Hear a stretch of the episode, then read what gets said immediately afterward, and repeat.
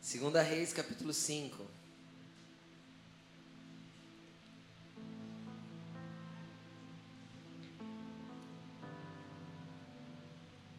Do versículo 1 em diante. Vamos lá. Vamos ler. Naamã era comandante do exército do rei da Síria e era muito respeitado e honrado pelo seu senhor, pois por meio dele o Senhor dera vitória à Síria, mas esse grande guerreiro ficou leproso. Ora, as tropas da Síria haviam atacado Israel e levado cativo uma menina, que passou a viver com a mulher de Namã. Um dia ela disse à sua senhora: Se o meu senhor procurasse o profeta que está em Samaria, ele o curaria da sua lepra. Naamã foi contar ao seu senhor, o rei, né? O que a menina israelita dissera. E o rei da Síria respondeu: Vá, eu darei uma carta para você e você entregará ao rei de Israel. Então, Naamã partiu, levando consigo 350 quilos de prata, 72 quilos de ouro e 10 mudas de roupas finas. A carta que ele levou ao rei de Israel dizia: Com esta carta estou enviando meu oficial Naamã para que o cures da lepra. Assim que o rei de Israel leu a carta, rasgou as suas vestes e disse: Por acaso sou eu Deus, capaz de, con de conceder vida ou morte? Porque este homem me envia alguém para que eu cure da sua lepra? Vejam como ele procura um motivo para se desentender comigo. Quando Eliseu, o homem de Deus, soube que o rei havia rasgado as suas vestes, mandou esta mensagem: por que rasgaste as tuas vestes? Envia o homem para mim, ele saberá que há profeta em Israel. Então, então Naamã, com seus cavaleiros e carros, parou à porta da casa de Eliseu, e Eliseu enviou um mensageiro para lhe dizer: Vá e lave-se sete vezes no Rio Jordão, e a sua pele será restaurada e você será purificado. Até aí. Nós vamos falar mais, mas vamos falar até aí. Vamos ler até aí. Fecha sua Bíblia. Preste atenção aqui em mim. Já que o Senhor quer liberar uma ativação, já que o Senhor quer te usar, e já que você deu um passo à frente dizendo: Senhor, eu quero ser usado por ti. O Senhor me trouxe essa mensagem ao coração agora. Para que você entenda em que ambientes o Senhor pode te usar. De que forma Deus pode estar movendo a tua vida em favor das pessoas. Primeiramente, eu vejo aqui um homem chamado Namã. Ele era um general. Um general de guerra. Comandante de todo o exército do rei da Síria.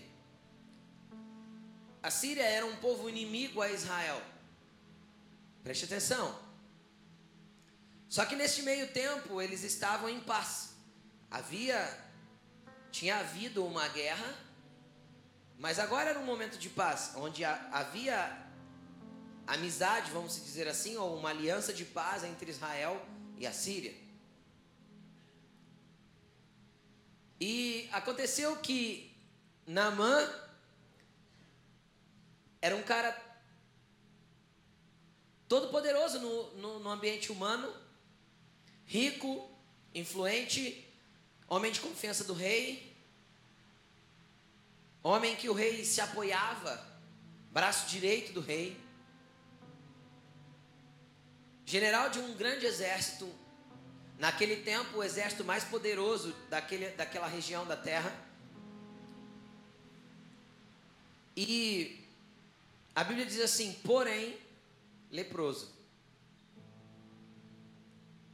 Querido, as tuas conquistas humanas não tiram a lepra da, da, da tua vida espiritual. O teu dinheiro, a tua posição, aquilo que você pode fazer com a força do teu braço, não podem arrancar a lepra da tua do teu interior. Mas hoje o Senhor está aqui, ele quer te restaurar. Você que precisa ser restaurado da lepra. A lepra do pecado, a lepra da angústia, a lepra da dor, da falta de perdão, a lepra do medo, da indignação, a lepra do desejo de vingança. Hoje o Senhor quer te limpar da tua lepra, amém? Mas vamos continuar. Em contrapartida, se você não se sente mais um leproso, o Senhor há de te usar como instrumento para a limpeza de lepra de muitos. O Senhor há de te usar como instrumento para mudar muitas pessoas e levar muitas pessoas à cura. E aconteceu que tinha havido uma guerra e uma menina foi levada cativa para a casa de Namã. E ela estava ali como escrava. E ela chegou na sua senhora, na esposa de Namã, mulher que era dona dela, e disse: Ah, se o meu senhor sou se comparecesse perante o profeta que tem em Israel. Eis o primeiro ambiente que eu quero retratar para a sua vida, querido. Eu fico imaginando o ambiente que essa menina estava inserido. Presta atenção. Essa menina era uma prisioneira, uma escrava. Ela não estava num ambiente confortável onde tudo na vida dela ia bem. Não estava. Ela tinha tudo para sentir ódio de Namã. Ela tinha tudo para olhar para aquele homem leproso e falar: morre mesmo, infeliz. Morre, porque você merece morrer. Você entrou na minha terra, me tirou da minha família e me trouxe como escrava.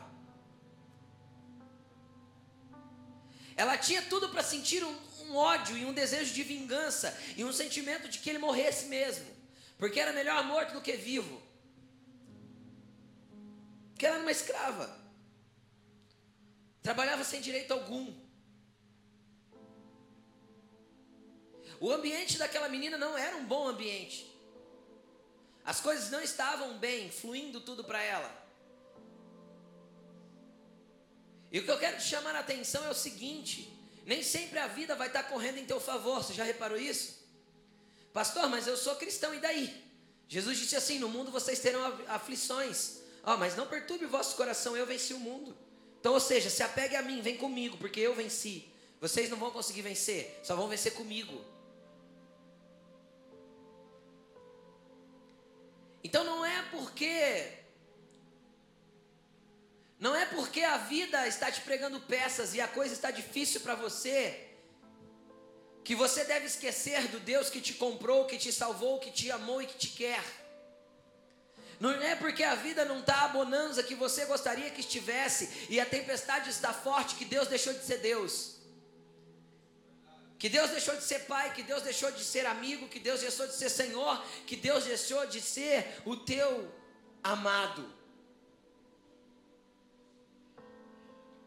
Porque houve um momento em que os discípulos estavam no meio de uma tempestade, mas Jesus dormia no fundo do barco. E vão ter momentos que ele vai dormir e você vai falar: Deus, eu estou quase naufragando. E ele ainda vai olhar para você e vai falar assim: Por que você tem tão pouca fé? Eu estou no barco, você não naufraga. Deixa chover e deixa o vento soprar, a tempestade já passa, a bonança já vem. As nuvens negras não duram para sempre, mas eu estou no barco. Permaneça no barco comigo. Não pula na água, não, eu estou aqui. Só estou em silêncio. Aquietai-vos e saber que eu sou Deus, diz o Senhor. Aquieta teu coração, eu sou teu pai, teu amigo, teu Senhor. Descansa.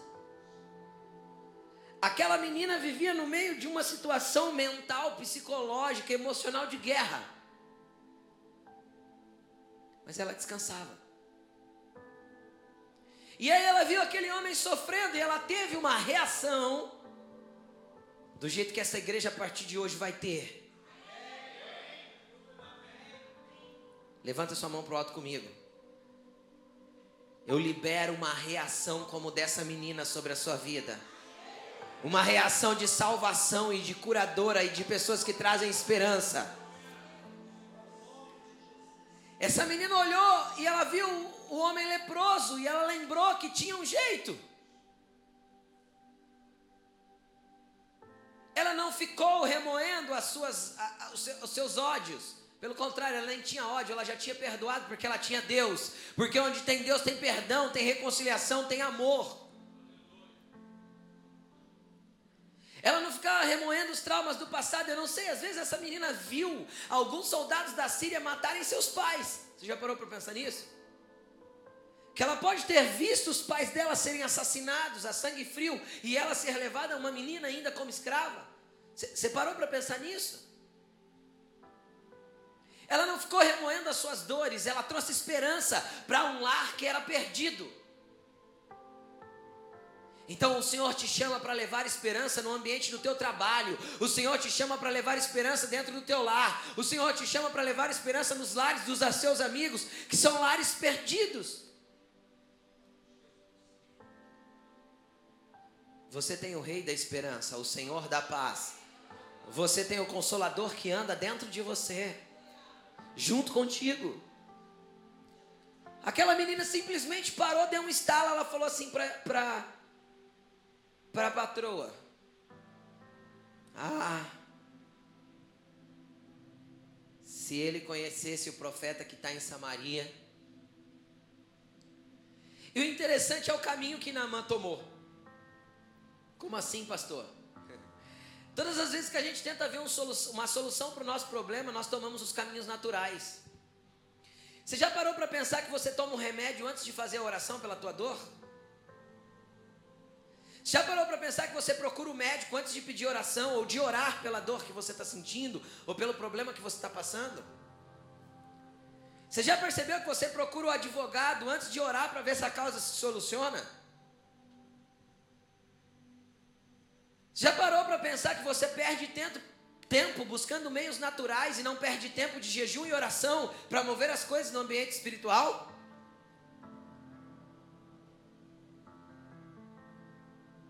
Você já parou para pensar que você racionaliza tudo e tudo você joga para o natural? Isso é assim mesmo. Querido, pode estar assim, mas não é assim. Você pode estar passando por momentos de tempestades, mas não é assim, está assim. Então não se desespere porque está assim. Mas você não pode se conformar por estar assim, porque não é assim que Jesus quer. Ele é Deus dos vales, mas ele é Deus dos montes. Você consegue entender? No momento que você está nas alturas, Ele está contigo. Mas se eu fizer a minha cama no mais profundo da sepultura, Ele também está lá. E se eu construir a minha casa no mais alto monte, Ele continua comigo. Não interessa o ambiente que eu estou, me sentindo morto, ou me sentindo num lugar onde a minha vista é ampla. Ele está comigo. E nós amamos com meios naturais e, e querido,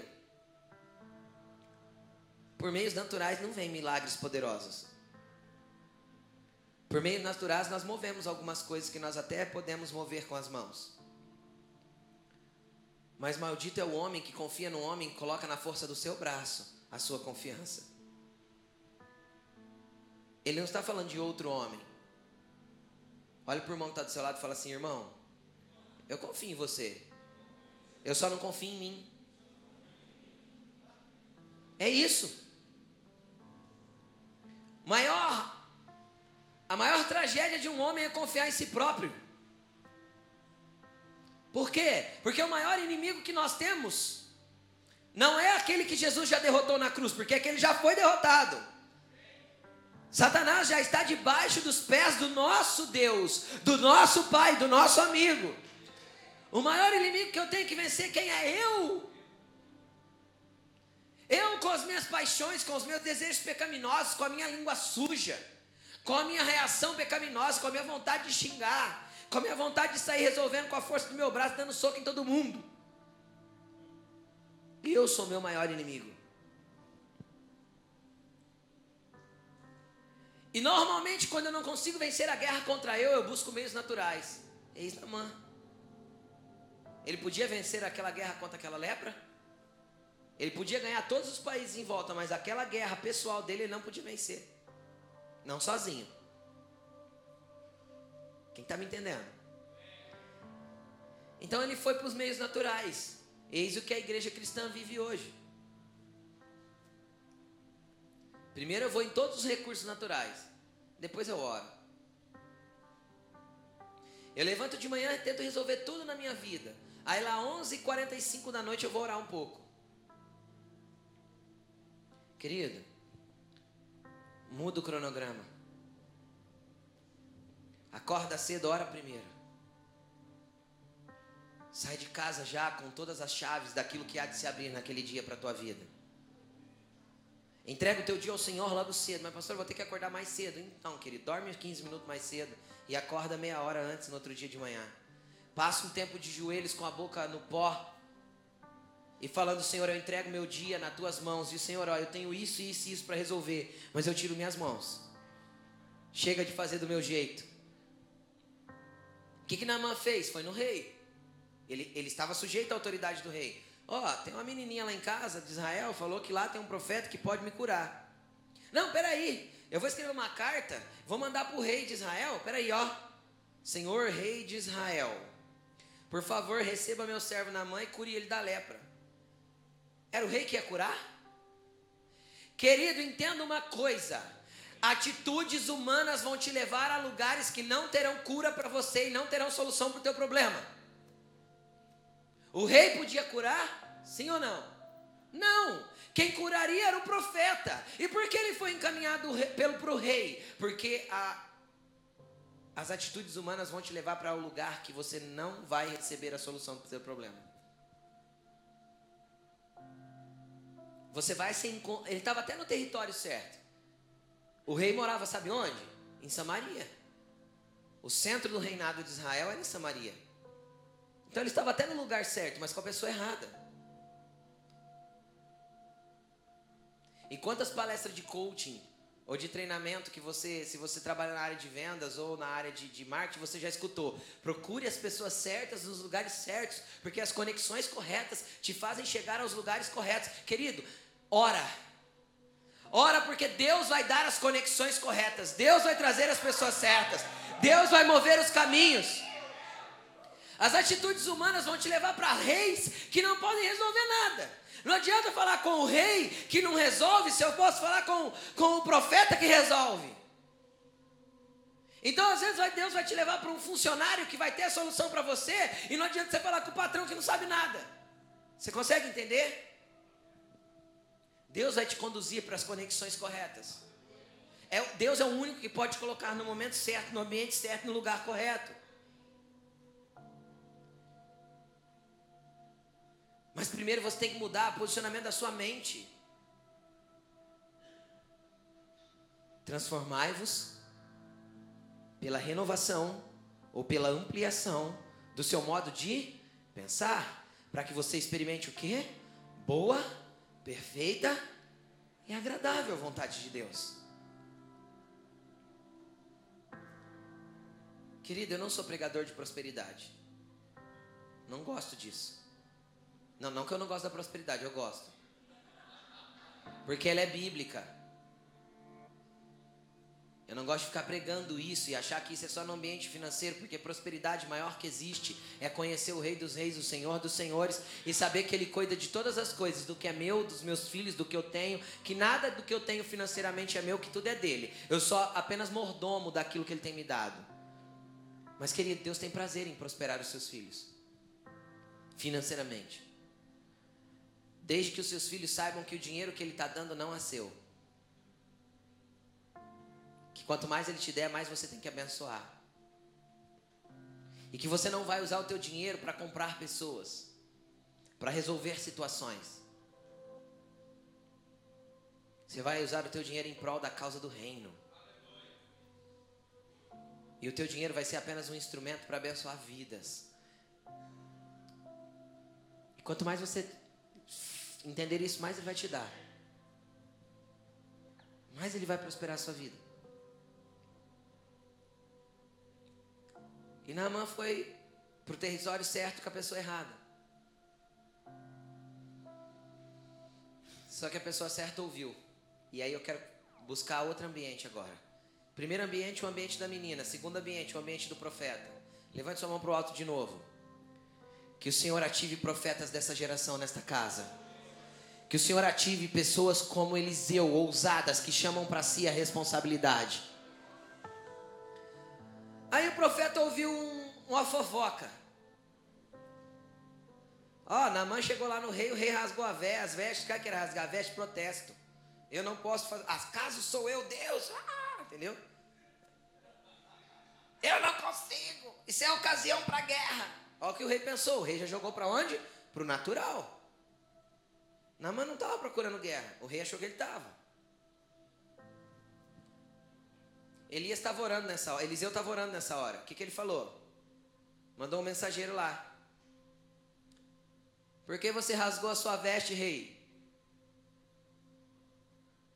Manda para cá e você vai ver que tem profeta em Israel. Manda vir. Tá enfermo? Traz para cá. Tá precisando de oração? Traz para mim. Deixa que eu oro. Tá precisando ser curado? Eu imponho as mãos, porque colocarão as mãos sobre os enfermos e eles ficarão curados. Para quem que é isso? É para o pastor? É para a igreja. É para quem é discípulo de Jesus. Quem é discípulo aí diz amém. amém. Então chama, querido. Profeta chama. Aquele que quer ser usado por Deus chama a responsabilidade. Não fica terceirizando as coisas. Ah, então dá teu nome aqui, porque eu vou levar lá, porque na minha igreja a pastora Elaine, nossa, só mulher de oração. Leva você para o teu quarto, querido. Põe o nome lá no chão, joga a boca no pó e fala: Deus, ó, estou apresentando essa pessoa. Eu não sei por que, que o Senhor está permitindo isso na vida dela, mas eu sei que ela precisa ser salva. Chama a responsabilidade. Tua casa está de ponta cabeça, para de jogar a culpa no teu marido. Vai orar e jejuar, mulher. Seja sábia. Faça aquilo que agrada a ele. Ganhe ele sem palavras, como diz a Bíblia em 1 Pedro capítulo 3. Tua casa está de perna para o ar, homem. A culpa não é da tua esposa, não. Se converte você primeiro. Larga a mão de ser religioso, de ficar achando que você é certinho e santarrão. Chama para você, vai orar e jejuar. Homem que quer ser sacerdote em casa precisa ao mínimo orar mais que a esposa.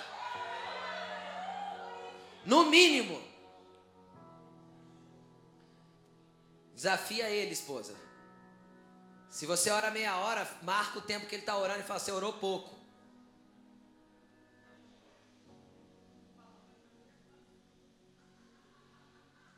Vai orar. Sabe por quê? Porque o dia que tua esposa não estiver bem, o dia que as coisas estiver difíceis, você não vai ficar murmurando. Você pode até ficar triste, mas você não vai murmurar, você vai para o quarto. Não vai chorar, não vai reclamar, não vai falar para o amigo, não vai sair dando pontapé, chutando porta, nem brigando com o cachorro. Você vai para o quarto, vai pôr a cara no pó e vai falar: Deus, minha casa está meio de perna para o ar aqui, o negócio está feio. E aí você vai ficar de pé e vai falar assim: escuta aqui, Satanás, infeliz. Você não tem autoridade nem legalidade para estar na minha casa. Eu lanço arrependimento pelas palavras de maldição que foram abertas aqui, porque, por aquilo que foi conversado de errado aqui dentro. Peça para o Senhor limpar a sua casa, varrer o seu lar. Peça para o Senhor estabelecer o reino dele dentro da sua casa. É para você, homem, que eu estou falando.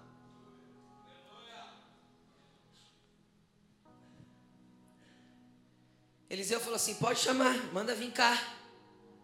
Agora não adianta chamar e querer fazer bonito e estar tá interessado na prata e no ouro que o cara estava trazendo, porque ele estava trazendo prata e ouro. Uxe, bastante. 72 quilos de ouro, faz as contas aí. 150, 170 reais o grama, é isso que está custando hoje?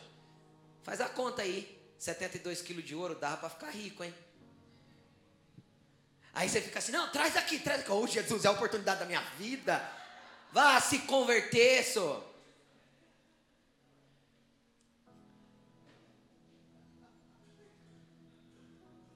É igual pastor que quer pregar para todo lado e fica, oh Deus, manda o pastor da conferência X me convidar. Porque se eu for pregar naquela conferência, o Brasil inteiro vai ver Jesus. Ah, vai orar, se converter, só. Vai pregar na rua os irmãos em situação de rua, que aí Deus vai te levar para o lugar que Ele tem que levar.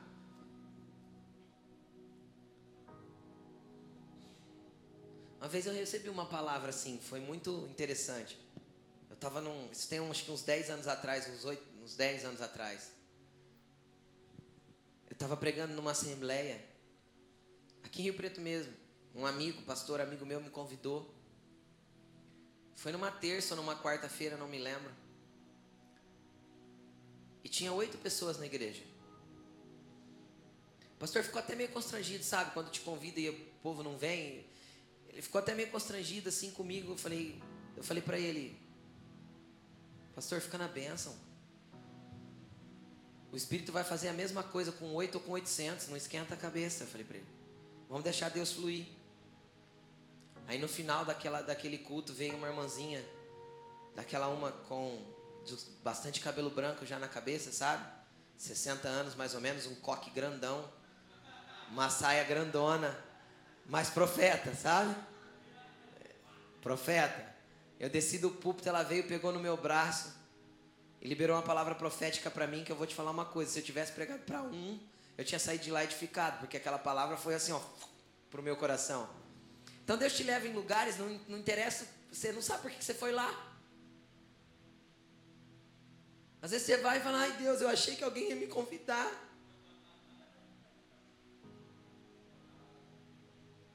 Deixa Deus fazer, querido.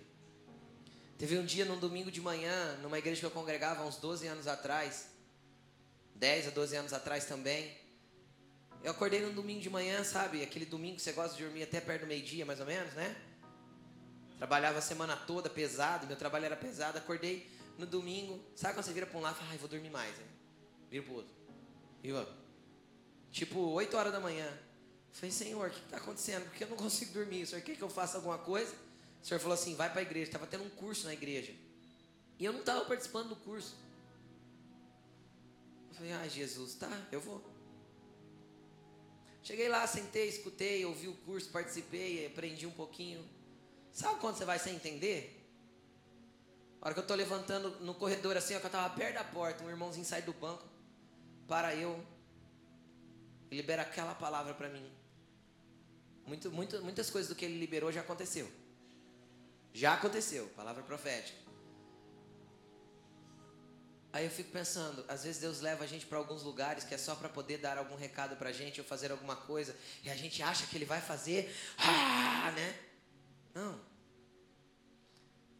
Deus tirou Atos capítulo 8. Deus tirou Filipe de um avivamento em Samaria para levar para a estrada deserta de Gaza. Porque na estrada deserta de Gaza tinha um que ele precisava falar de Jesus. Ouça a voz de Deus. Deixa ele te conduzir para as pessoas certas, nos momentos certos, nos lugares certos. Aí eu quero te dar o posicionamento do profeta. Eis aí o que todo mundo confunde.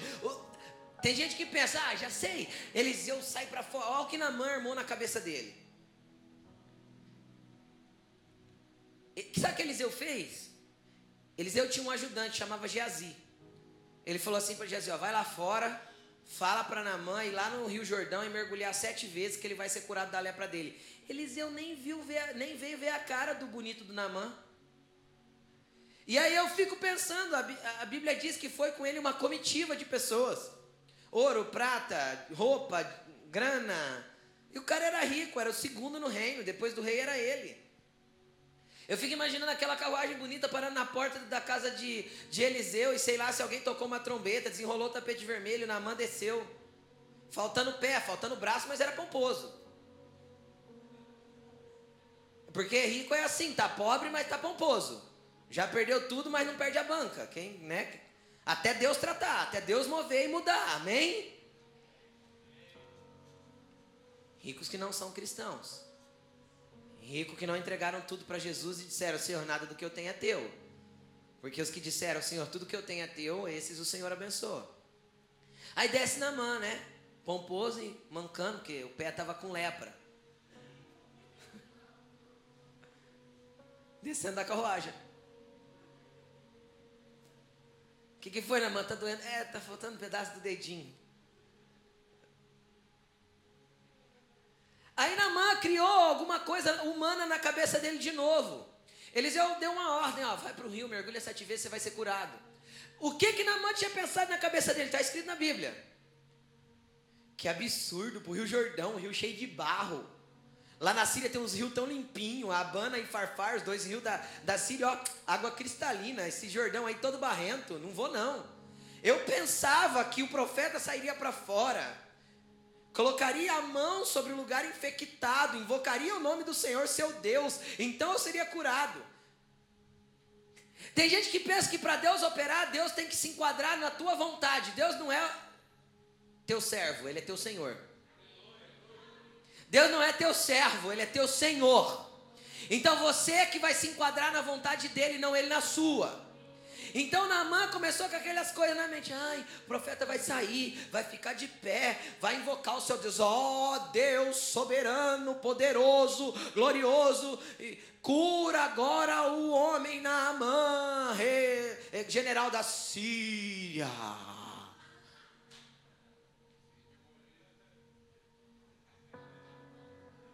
Esse aí queria prata e ouro se fosse desse jeito, mas não queria prata e ouro não. Sabe o que, que, ele, que, que Eliseu estava fazendo na hora que Namã parou na porta dele? Aqui, ó. Deus, o que eu faço? Eu chamei a responsabilidade. Eu falei para ele que há profeta em Israel e eu sei que o Senhor ainda fala comigo. Aí o Senhor fala no ouvido dele: manda ele mergulhar sete vezes no Jordão e continua em intercessão por isso. E ele continua. Aí ele chama Geazi e fala: manda ele sete vezes no Jordão. E ele continua aqui, ó. Não precisa ver ninguém. Não precisa se mostrar para ninguém, nem fazer graça para ninguém. Porque quem faz é Deus, não são os homens. Quem opera é Deus e não os homens. Aí você fala, mas pastor, ele chamou a responsabilidade então. Jesus na, no túmulo de Lázaro falou o que? Pai, eu te agradeço porque o Senhor me ouve. Eu te agradeço porque o Senhor sempre me ouve. Lázaro, sai para fora. Jesus não orou, não foi lá, ungiu a pedra da entrada do túmulo e fez a. Não. Jesus só entendeu, Pai, eu te agradeço porque o Senhor me ouve. O Senhor sempre me ouve. Então Lázaro vai ouvir agora também. Lázaro, sai para fora. Querido, posicionamento de quem chama a responsabilidade é gastar mais tempo com Deus do que com pessoas.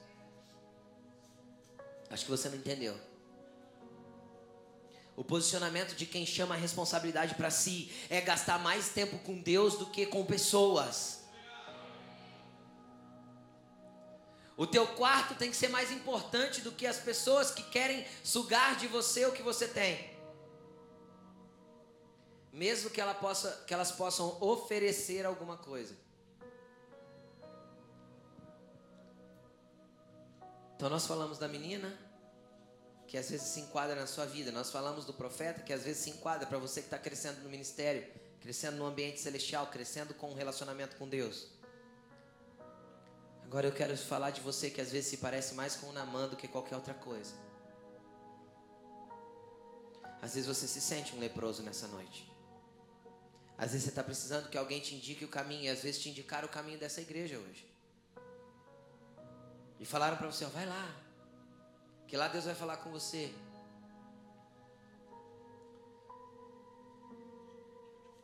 Tem profetas nesse lugar. E hoje você vai sair daqui curado da sua lepra, da sua enfermidade, das suas dores, dos seus rancores e das suas mágoas. E você vai sair daqui sabendo que Cristo é o teu Senhor. Nos bons ou nos maus momentos, Ele continua sendo teu pai, teu amigo, teu Deus. O que que Namã aconteceu? Preste atenção.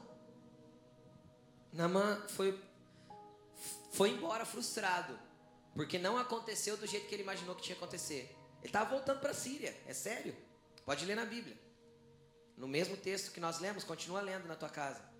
Ele estava voltando para a Síria frustrado. Ai, porque Abana e Farfar, os rios de Damasco são lindos. Por que o Jordão, esse rio barrento? Aí, Deus ainda usa um dos seus funcionários. Chegaram nele e falaram: Ô, ô patrão, o senhor desculpa a minha intromissão aí no assunto, mas eu, eu dei uma pegada na cena aí do negócio. O senhor me dá licença? Ele, sim, pode falar. Senhor, se ele pedisse qualquer coisa mais difícil, o senhor não faria para ficar curado, não? Namã falou assim: É, faria. Mas não é muito simples mergulhar no Jordão, não? Namã parou e pensou e falou: É, é simples, você tem razão. Aí ele olhou para pro, pro cara que conduzia a carruagem e falou assim: ó, vamos pro Jordão, vai. Agora eu quero te falar porque Deus usa o Jordão de vez em quando para tratar algumas coisas na nossa vida. Primeiro, nós temos que aprender que somos leprosos e que precisamos de cura e restauração. O que, que é isso? Não adianta a gente ficar guardando e escondendo as nossas feridas, porque Namã estava todo leproso, mas ele estava com roupas chiques. Aí ele chega na beira do rio. E o que, que ele tem que fazer para entrar no rio? Se despir. Na frente das pessoas que ele nunca queria que visse ele leproso. Você consegue entender isso ou não? Ele não queria mostrar para ninguém as suas feridas. Ele não queria mostrar para ninguém as suas marcas ou as, os, as faltas dos pedaços que ele já tinha pelo corpo. Mas foi necessário ele começar a arrancar manto, capa, túnica, e se despir e mostrar a realidade daquilo que estava acontecendo por baixo de toda aquela pompa que ele vivia. Então, querido, pare de fingir que não está acontecendo nada. Venha despir-se ao Senhor nessa noite para que Ele veja todas as tuas feridas. Venha reconhecer que há uma lepra te corroendo por dentro e que você precisa se lançar no pé do Senhor e deixar Ele te curar. Agora, por que o Jordão, pastor? Primeiro, porque ele teria que se despir. É a primeira coisa, reconhecer o seu estado. Segundo, o Jordão é um rio, é um rio barrento. O que, que isso quer dizer? Que o homem veio do pó e ao pó voltará. O homem foi feito do barro e ao barro voltará. Ele precisava de uma água barrenta como matéria-prima para a restauração. Você consegue entender? Ele precisava para que aqueles pés voltassem a crescer, aquelas feridas fossem curadas. Ele precisava se misturar da, da origem da onde ele veio. O que, que é isso? O que, que isso significa no ambiente espiritual? Entender que somos pó, que não temos nada, que sem Deus não servimos para nada, que a nossa vida sem Deus não é vida, é apenas existência, é passagem por um mundo que não significa nada. Às vezes você tem 17, 19, 20, 25 anos, você nunca pensou nisso. Mas o dia que você tiver maturidade, você vai começar a perceber que a vida é um sopro, é um vapor, que ela passa e que ela não tem significado se ela não for vivida com o dono da vida.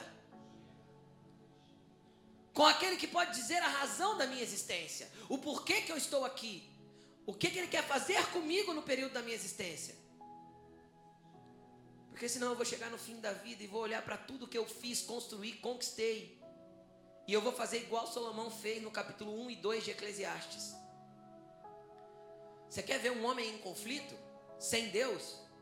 Lê, lê Eclesiastes capítulo 1 e 2. Salomão tinha se desviado de Deus, ele estava num conflito terrível contra ele mesmo. Ele começou a falar de que adiantou eu ter sabedoria, de que adiantou eu me afadigar, construir grandes coisas, eu tive tudo que o meu coração desejou, ele dizia. Tudo que eu quis, que os meus olhos viram, que o meu coração desejou, eu tive. Mas isso é apenas vaidade e aflição de espírito. De que valeu? Porque ele se sentia vazio desse jeito, porque ele tinha se afastado de Deus e se prostituído diante de outros deuses. Querido, hoje Deus te chama para começar uma caminhada que vai durar até a tua vida eterna chegar. Porque não interessa como o homem começa, e sim como ele acaba. O começo de Salomão foi glorioso, mas o fim da vida dele foi desastrosa. O Senhor te chama para começar uma carreira com Ele hoje. Para que você possa, no fim dela, falar exatamente como o apóstolo Paulo falou: combati o bom combate cumpri a carreira, guardei a fé. Estou pronto para ser derramado como adoração diante do meu Deus, que a minha vida seja derramada como adoração. Sabe o que, que Paulo falava? Eu acabei tudo que eu tinha que fazer, eu já posso morrer, porque eu vou para a eternidade com aquele que me, que me levou ao cabo da minha carreira. Que carreira que era essa que o apóstolo Paulo falava? A carreira daquilo que Deus tinha desenhado para ele desde, desde a eternidade.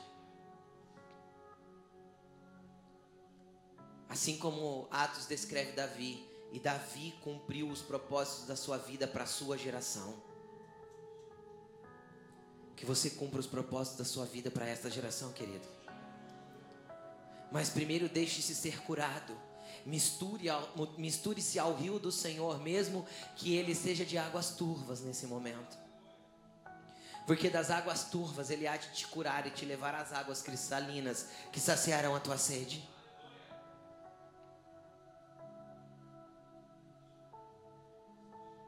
Coloque-se de pé.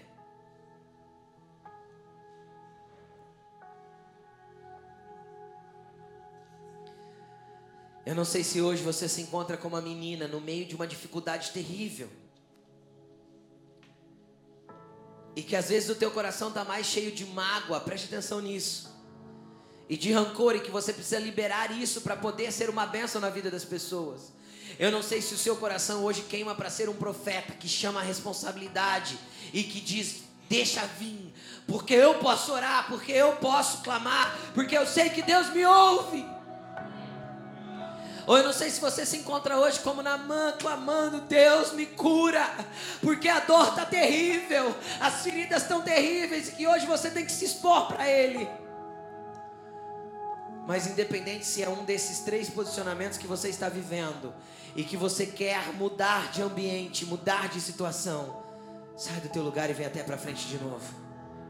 Se você quer buscar um momento onde você seja a resposta para essa geração, ou se você quer ser curado de ambientes para que você possa ser como aquela menina, ou se você quer ser curado da sua lepra e que você precisa ser tratado por Deus, vem até aqui na frente.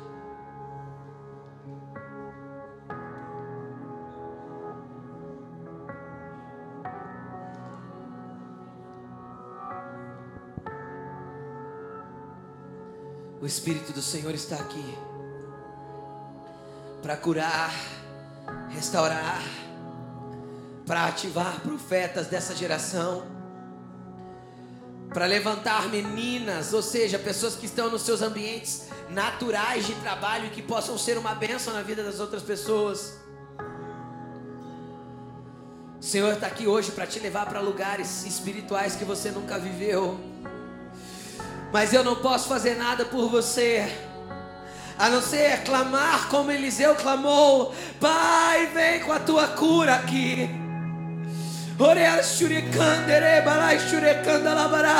Espírito Santo, vem com a tua cura aqui.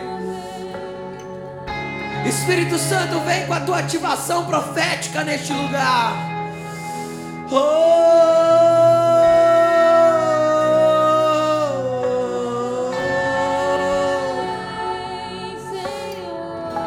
Xurecana Lamarai.